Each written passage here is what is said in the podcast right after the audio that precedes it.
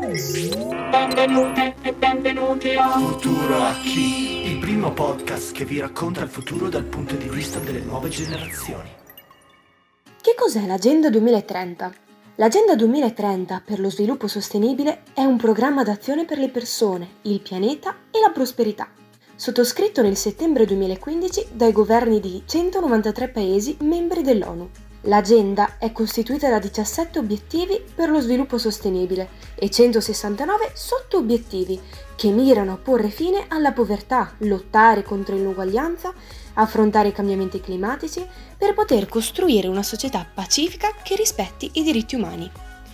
Ed ora le 5 P per uno sviluppo sostenibile.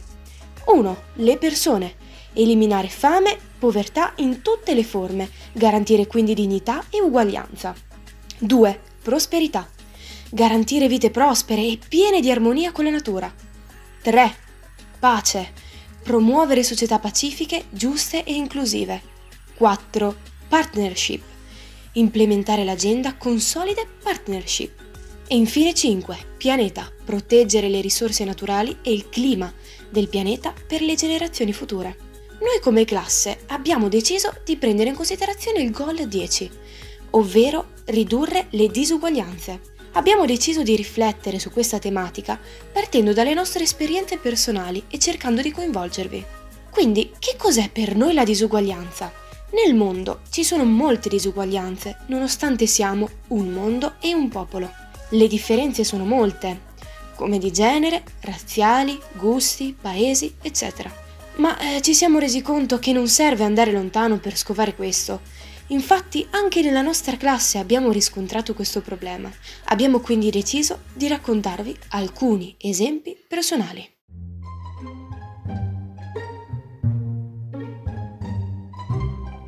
Personalmente mi sono sentita diversa dagli altri ragazzi sin da piccola. Sono sempre stata esclusa dai miei coetanei e ho sentito su me stessa il peso del pregiudizio. Nonostante io sia nata in Italia, venivo considerata ugualmente straniera.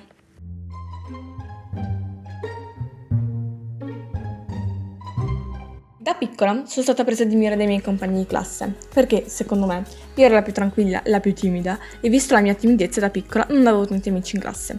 E quindi, forse, i bambini hanno pensato che era più facile prendermi in giro.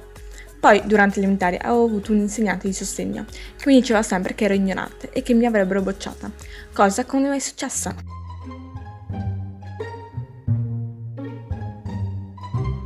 Arrivato in Italia, dal Brasile mi sono sentito impaurito perché le persone intorno a me pensavano che io non potessi svolgere le cose come gli altri studenti.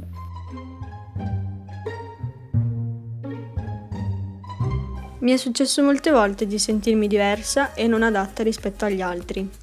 Quando sono venuta in Italia mi trattavano come se fossi inferiore e non fossi all'altezza degli altri. Molte volte mi sono sentita esclusa e non accettata. Di fronte a ciò ci stavo male e dentro di me provavo rabbia e disgusto. Spesso mi capita di vedere disuguaglianze anche tra me e mio fratello.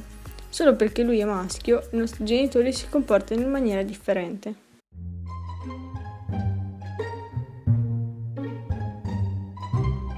Quando ero in prima media era il periodo dove andava di moda avere tutto di marca, scarpe, maglie, felpe se non avevi almeno una cosa di marca, venivi etichettato come lo sfigato o la sfigata.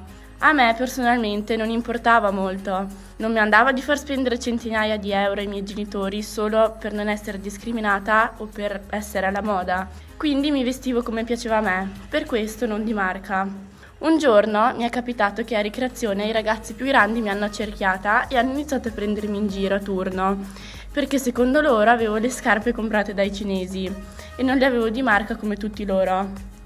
Dopo questo episodio ho iniziato a sentirmi insicura, avevo paura del giudizio degli altri in ogni cosa che facevo. Con il passare del tempo e crescendo ho capito che però bisognava fregarsene e vivere secondo le proprie idee. Non sono gli altri a dover decidere cosa dobbiamo o possiamo fare, come dobbiamo comportarci e addirittura come vestirci. Con il tempo mi sono ripresa e questo ha influenzato la mia personalità, costituendo una forza maggiore nel mio carattere.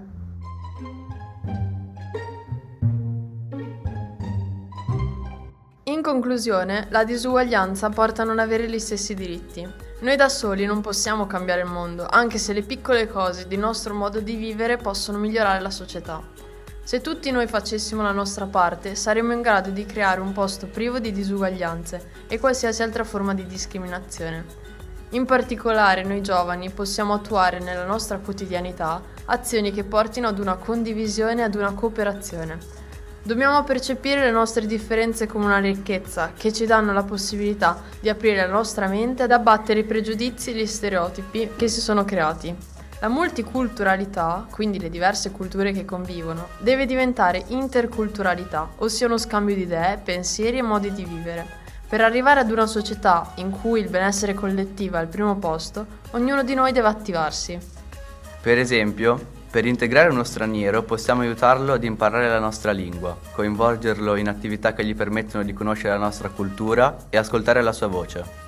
Se c'è un ragazzo in difficoltà in una particolare materia scolastica e noi abbiamo le capacità e gli strumenti per facilitare la sua comprensione, possiamo prenderci del tempo per dedicarlo a lui. Nel caso ci sia un alunno che fatica ad integrarsi nel gruppo, si può aiutarlo invitandolo ad uscire o organizzando dei gruppi studio. Per rendere coscienti le persone delle resistenze ancora presenti fra uomo e donna all'interno della scuola, si potrebbe utilizzare la tecnica del role playing per provare a mettersi nei panni del sesso opposto. Questo potrebbe essere utile anche nella vita di tutti i giorni. Questi e tanti altri esempi costituiscono la base per incentivare e sviluppare il volontariato, molto presente nella provincia autonoma di Trento, con una media di due terzi della popolazione che dedica il suo tempo a ciò. Riflettendo su quanto detto, abbiamo capito che alla base del pregiudizio c'è l'ignoranza, la poca consapevolezza verso il giudizio altrui e la paura. E secondo voi?